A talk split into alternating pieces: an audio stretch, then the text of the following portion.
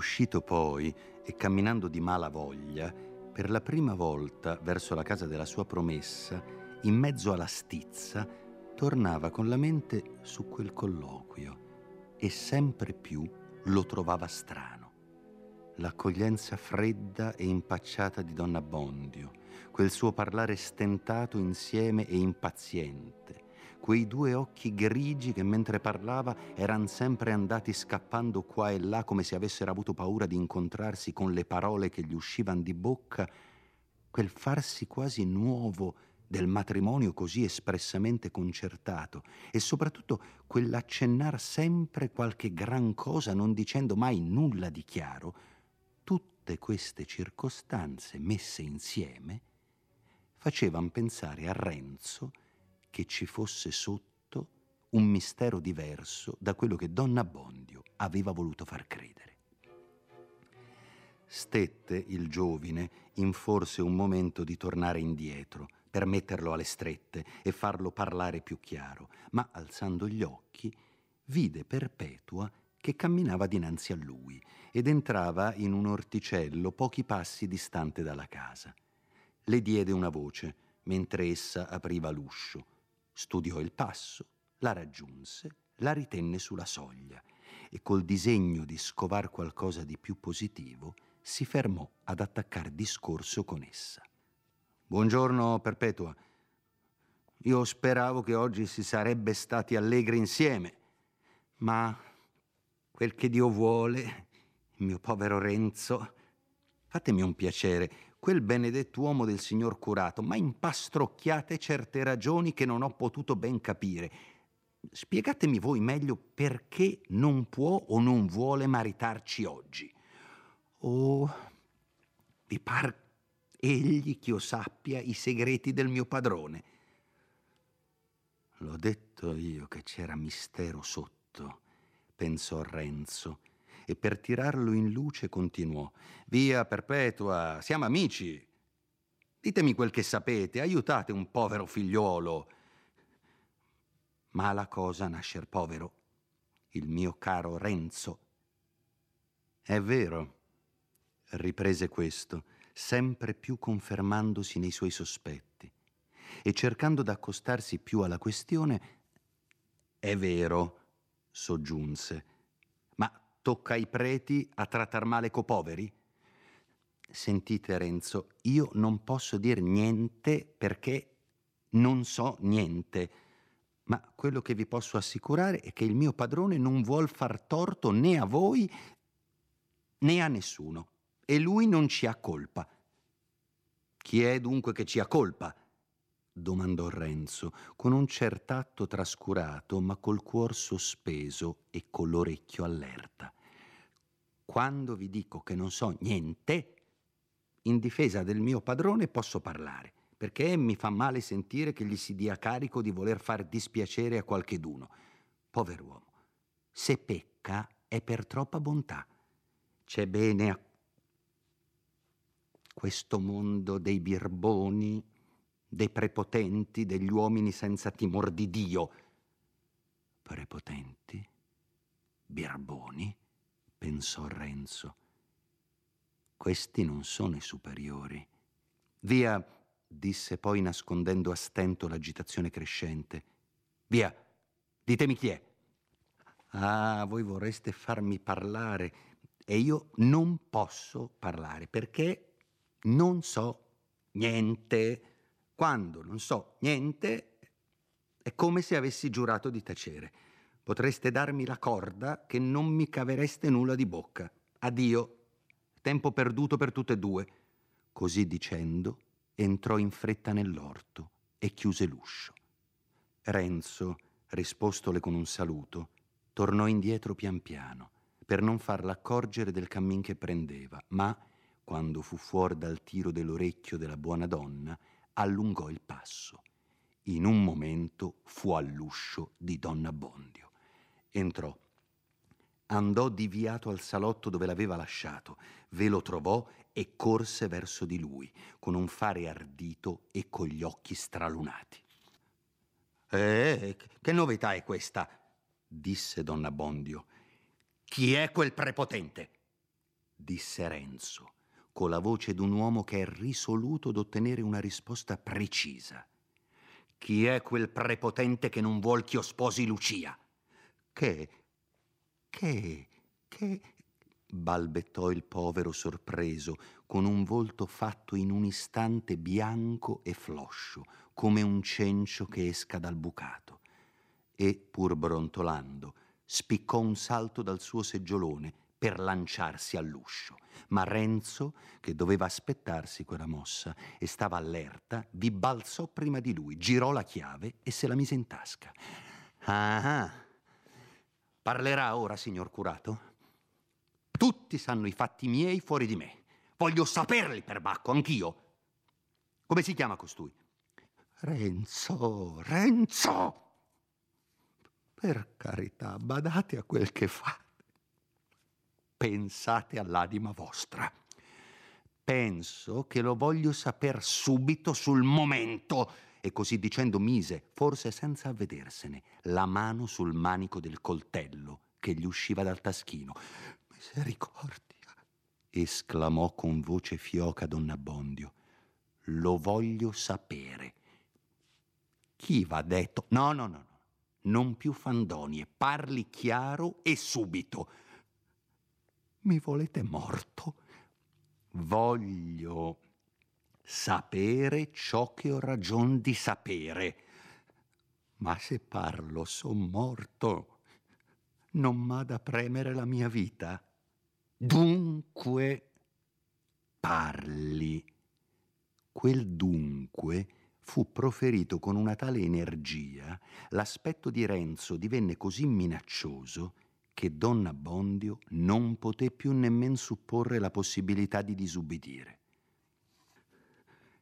Mi, mi promettete, mi giurate, disse, di non parlarne con nessuno, di non dir mai le prometto che fo uno sproposito se lei non mi dice subito, subito il nome di colui a quel nuovo scongiuro donna Bondio col volto e con lo sguardo di chi ha in bocca le tenaglie del cavadenti proferì Don Don ripeté Renzo come per aiutare il paziente a buttar fuori il resto e stava curvo, con l'orecchio chino sulla bocca di lui, con le braccia tese e i pugni stretti all'indietro. Don Rodrigo, pronunziò in fretta il forzato, precipitando quelle poche sillabe e strisciando le consonanti, parte per il turbamento, parte perché, rivolgendo pure quella poca attenzione che gli rimaneva libera a fare una transazione tra le due paure, pareva che volesse sottrarre e far scomparir la parola nel punto stesso che era costretto a metterla fuori. Ah, cane! urlò Renzo. Come ha fatto? Cosa le ha detto per come? Come? rispose con voce quasi sdegnosa Don Abbondio, il quale, dopo un così gran sacrificio, si sentiva in certo modo divenuto creditore. Come? Vorrei che la fosse toccata a voi, come è toccata a me, che non c'entro per nulla, che certamente non vi sarebbero rimasti tanti grilli in capo. E qui si fece a dipinger con colori terribili il brutto incontro e nel discorrere, accorgendosi sempre più d'una gran collera che aveva in corpo e che fino allora era stata nascosta e involta nella paura, e vedendo nello stesso tempo che Renzo, tra la rabbia e la confusione, stava immobile, col capo basso, continuò allegramente. Avete fatto una bella azione. Avete reso un bel servizio. Un tiro di questa sorte a un galantuomo, al vostro curato, in casa sua in un luogo sacro. Avete fatto una bella prodezza per cavarmi di bocca il mio malanno, il vostro malanno, ciò ch'io vi nascondevo per prudenza, per vostro bene. E ora che lo sapete, eh? vorrei vedere che mi faceste. Per amor del cielo. Non si scherza, non, non si tratta di torto o di ragione, si tratta di forza quando questa mattina io vi davo un buon parere, eh, subito nelle furie. Io avevo giudizio per me e per voi. Ma come si fa? Aprite almeno, datemi la mia chiave. Posso aver fallato? rispose Renzo con voce raddolcita verso Don Abbondio, ma nella quale si sentiva il furore contro il nemico scoperto. Posso aver fallato, ma si metta la mano al petto e pensi se nel mio caso, così dicendo s'era levata la chiave di tasca e andava ad aprire. Don Abbondio gli andò dietro e mentre quegli girava la chiave nella toppa, se gli accostò e con volto serio e ansioso, alzandogli davanti agli occhi le tre prime dita della destra, come per aiutarlo anche lui dal canto suo, giurate, almeno, gli disse. Posso aver fallato e mi scusi, rispose Renzo, aprendo e disponendosi a uscire. Giurate replicò Don Abbondio afferrandogli il braccio con la mano tremante. Posso aver fallato, ripeté Renzo sprigionandosi da lui e partì in furia, troncando così la questione che al pari d'una questione di letteratura o di filosofia o d'altro avrebbe potuto durare dei secoli, giacché ognuna delle parti non faceva che replicare il suo proprio argomento. Perpetua! Perpetua! gridò Don Abbondio dopo aver invano richiamato il fuggitivo. Perpetua non risponde. Don Abbondio non sapeva più in che mondo si fosse. È accaduto più d'una volta a personaggi di ben più alto affare che Don Abbondio di trovarsi in frangenti così fastidiosi, in tanta incertezza di partiti, che parve loro un ottimo ripiego mettersi a letto con la febbre. Questo ripiego egli non lo dovette andare a cercare, perché gli si offerse da sé. La paura del giorno avanti, la veglia angosciosa della notte, la paura avuta in quel momento, l'ansietà dell'avvenire fecero l'effetto. Affannato e balordo, si ripose sul suo seggiolone. Cominciò a sentirsi qualche brivido nell'ossa, si guardava le unghie sospirando e chiamava di tempo in tempo con voce tremolante e stizzosa Perpetua! La venne finalmente, con un gran cavolo sotto il braccio e con la faccia tosta come se nulla fosse stato risparmio al lettore i lamenti, le condoglianze, le accuse, le difese, i voi sola potete aver parlato e io non ho parlato, tutti i pasticci, insomma, di quel colloquio. Basti dire che Donna Bondio ordinò a Perpetua di metter la stanga all'uscio, di non aprir più per nessuna cagione e se alcun bussasse rispondere dalla finestra che il curato era andato a letto con la febbre. Salì poi lentamente le scale, dicendo ogni tre scalini, son servito, e si mise davvero a letto, dove lo lasceremo. Renzo, intanto, camminava a passi infuriati verso casa, senza aver determinato quel che dovesse fare, ma con una smania addosso di far qualcosa di strano e di terribile. I provocatori, i soverchiatori, tutti coloro che in qualunque modo fanno torto altrui sono rei non solo del male che commettono, ma del pervertimento ancora a cui portano gli animi degli offesi. Renzo era un giovine pacifico e alieno dal sangue, un giovine schietto e nemico d'ogni insidia, ma in quei momenti il suo cuore non batteva che per l'omicidio la sua mente non era occupata che a fantasticare un tradimento.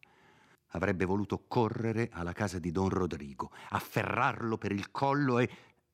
Ma gli veniva in mente che era come una fortezza, guarnita di bravi al di dentro e guardata al di fuori che i soli amici e servitori ben conosciuti v'entravano liberamente senza essere squadrati da capo a piedi che un artigianello sconosciuto non vi potrebbe entrare senza un esame e che egli soprattutto, egli, vi sarebbe forse troppo conosciuto.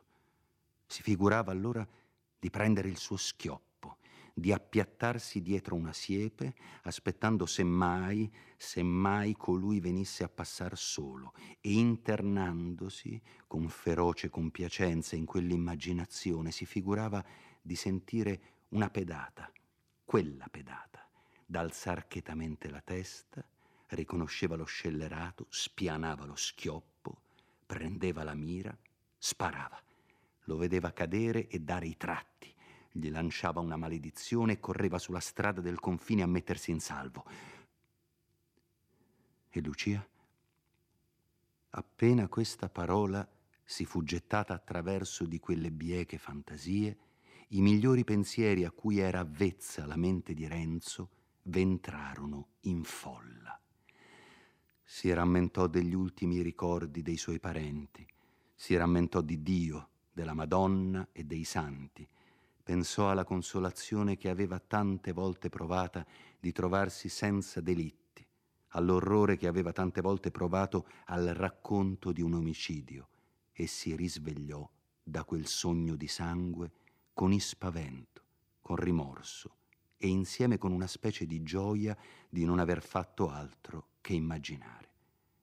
Ma il pensiero di Lucia, quanti pensieri tirava seco, tante speranze, tante promesse, un avvenire così vagheggiato e così tenuto sicuro, e quel giorno così sospirato, e come, con che parole annunziarle una tal nuova. E poi che partito prendere? Come farla sua, a dispetto della forza di quell'iniquo potente? E insieme a tutto questo non un sospetto formato, ma un'ombra tormentosa gli passava per la mente. Quella soverchieria di don Rodrigo non poteva essere mossa che da una brutale passione per Lucia. E Lucia? Che avesse data a colui la più piccola occasione, la più leggera lusinga, non era no, un pensiero che potesse fermarsi un momento nella testa di Renzo, ma ne era informata poteva colui aver concepita quell'infame passione senza che lei se n'avvedesse? Avrebbe spinte le cose tanto in là prima d'averla tentata in qualche modo? E Lucia non ne aveva mai detta una parola a lui, al suo promesso. Dominato da questi pensieri, passò davanti a casa sua, che era nel mezzo del villaggio, e attraversatolo s'avviò a quella di Lucia, che era in fondo, anzi un po' fuori. Aveva, quella casetta, un piccolo cortile dinanzi che la separava dalla strada ed era cinto da un murettino. Renzo entrò nel cortile e sentì un misto e continuo ronzio che veniva da una stanza di sopra si immaginò che sarebbero amiche e comari venute a far corteggio a Lucia e non si volle mostrare a quel mercato con quella nuova in corpo e sul volto. Una fanciulletta che si trovava nel cortile gli corse incontro gridando Lo sposo, lo sposo! Zitta, Bettina, zitta, disse Renzo. Vieni qua. Vai su da Lucia tirala in disparte e dille all'orecchio, ma che nessuno senta, eh, ne sospetti di nulla, beh, dille che ho da parlarle, che l'aspetto nella stanza terrena e che venga subito. La fanciulletta salì in fretta le scale, lieta e superba d'avere una commissione segreta da eseguire. Lucia usciva in quel momento tutta attillata dalle mani della madre.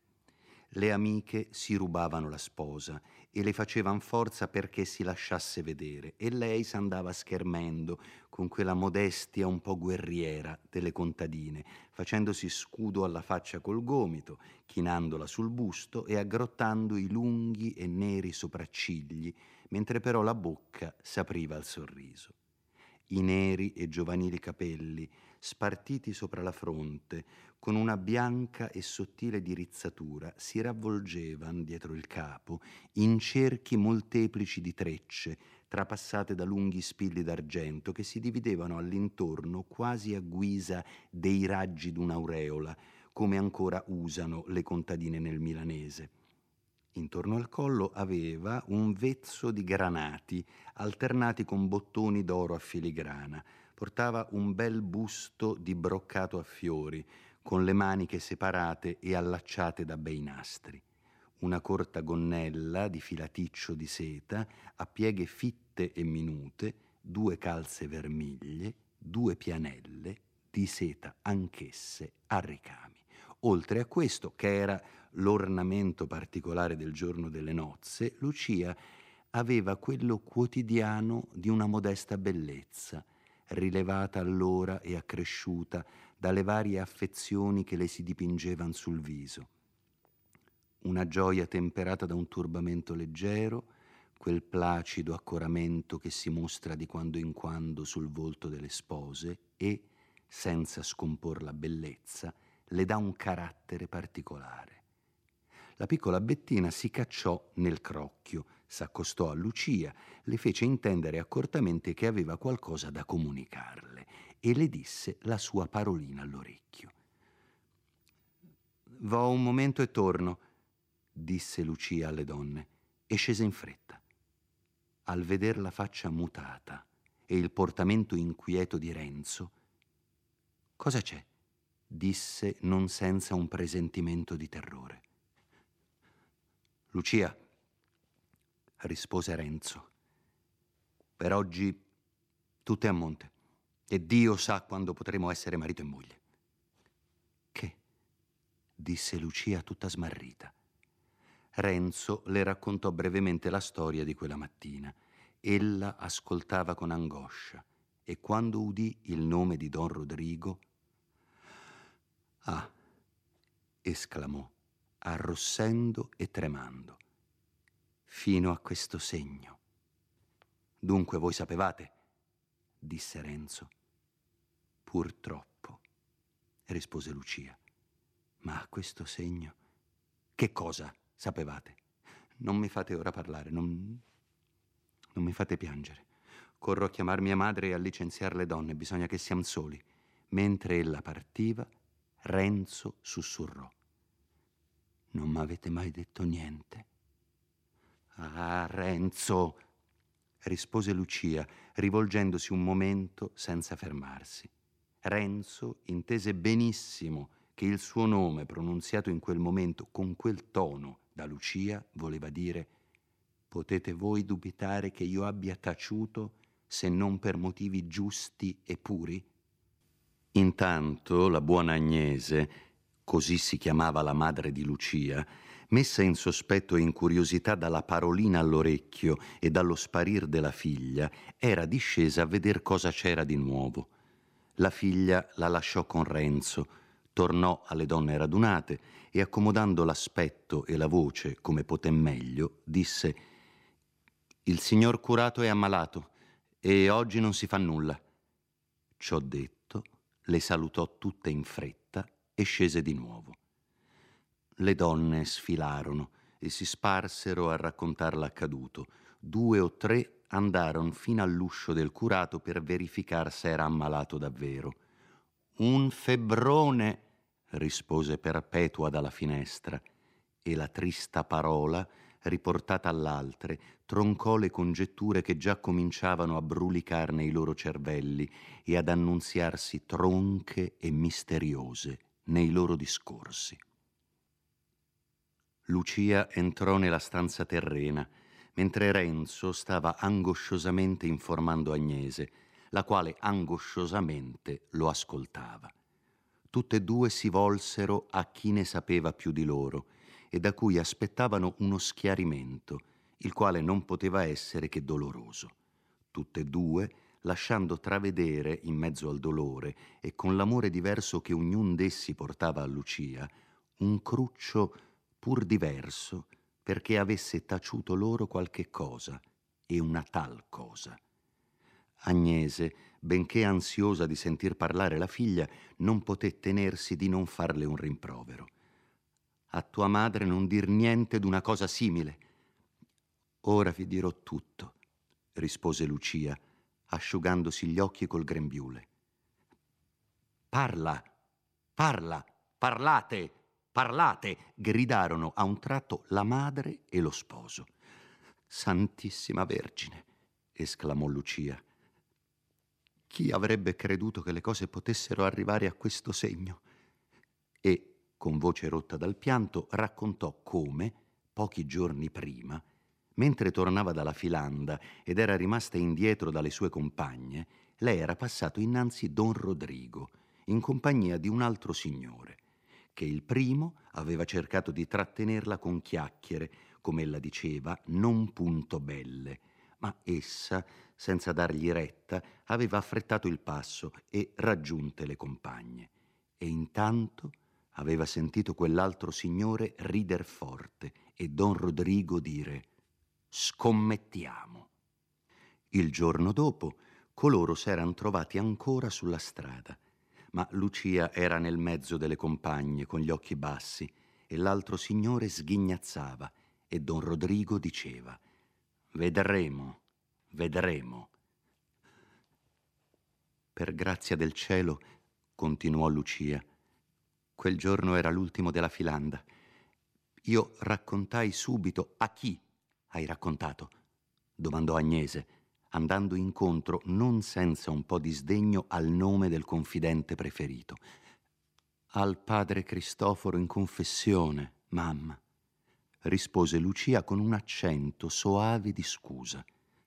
Gli raccontai tutto l'ultima volta che siamo andate insieme alla chiesa del convento e, se vi ricordate, quella mattina io andava mettendo mano ora a una cosa, ora a un'altra per indugiare tanto che passasse altra gente del paese avviata a quella volta e far la strada in compagnia con loro, perché dopo quell'incontro le strade mi facevano tanta paura. Al nome riverito del padre Cristoforo, lo sdegno d'Agnese si raddolcì. Hai fatto bene, disse, ma perché non raccontar tutto anche a tua madre? Lucia aveva avute due buone ragioni. L'una di non contristare né spaventare la buona donna, per cosa alla quale essa non avrebbe potuto trovar rimedio. L'altra, di non mettere a rischio di viaggiare per molte bocche una storia che voleva essere gelosamente sepolta, tanto più che Lucia sperava che le sue nozze avrebbero troncata sul principiare quell'abominata persecuzione. Di queste due ragioni, però, non allegò che la prima. E a voi disse poi rivolgendosi a Renzo con quella voce che vuol far riconoscere a un amico che ha avuto torto. E a voi doveva io parlar di questo? Purtroppo lo sapete ora. E che t'ha detto il padre? domandò Agnese. M'ha detto che cercassi d'affrettar le nozze il più che potessi e intanto stessi rinchiusa, che pregassi bene il Signore e che sperava che colui, non vedendomi, non si curerebbe più di me. E fu allora che mi sforzai, proseguì rivolgendosi di nuovo a Renzo, senza alzargli però gli occhi in viso e arrossendo tutta. Fu allora che feci la sfacciata e che vi pregai io che procuraste di far presto e di concludere prima del tempo che s'era stabilito. Chissà che cosa avete pensato di me, ma io facevo per bene ed ero stata consigliata e tenevo per certo e, e questa mattina ero tanto lontana da pensare, qui le parole furono troncate da un violento scoppio di pianto.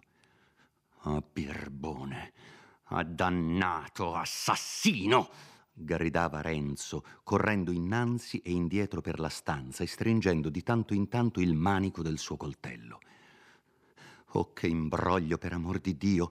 esclamava Agnese. Il giovine si fermò d'improvviso davanti a Lucia che piangeva. La guardò con un atto di tenerezza mesta e rabbiosa e disse Questa è l'ultima che fa quell'assassino. Ah no, Renzo, per amor del cielo, gridò Lucia. No, no, per amor del cielo. Il Signore c'è anche per i poveri. E come volete che ci aiuti se facciamo del male? No, no, per amor del cielo, ripeteva Agnese. Renzo, disse Lucia con un'aria di speranza e di risoluzione più tranquilla. Voi avete un mestiere e io so lavorare. Andiamo tanto lontano che colui non senta più parlare di noi. Ah, Lucia, e poi non siamo ancora marito e moglie. Il curato vorrà farci la fede di stato libero? Un uomo come quello? Se fossimo maritati, allora. Lucia si mise a piangere e tutti e tre rimasero in silenzio e in un abbattimento che faceva un tristo contrapposto alla pompa festiva dei loro abiti. Sentite, figliuoli, date retta a me, disse dopo qualche momento Agnese.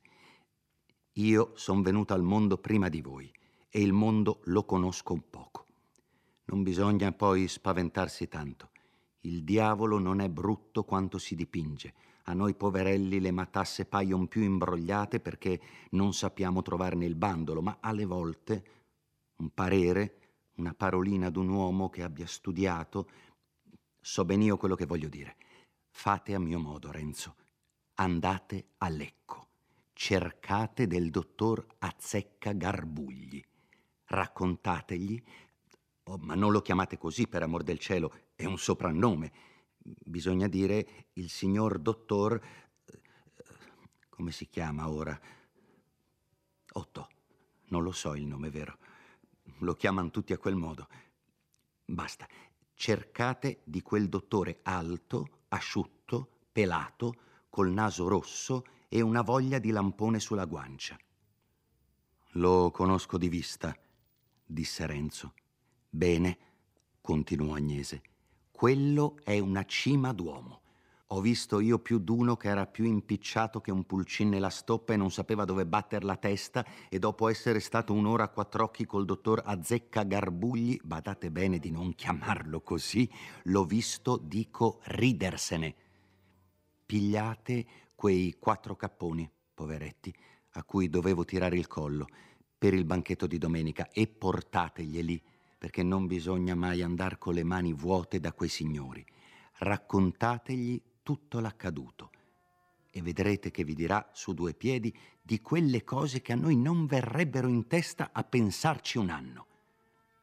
Renzo abbracciò molto volentieri questo parere.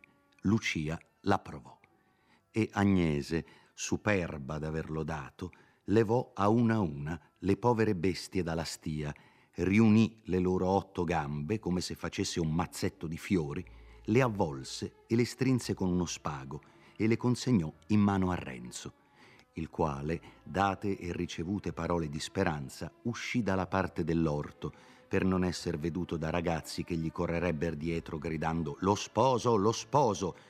Così, attraversando i campi o, come dicono colà, i luoghi, se n'andò per viottole fremendo, ripensando alla sua disgrazia e ruminando il discorso da fare al dottor Azzecca Garbugli.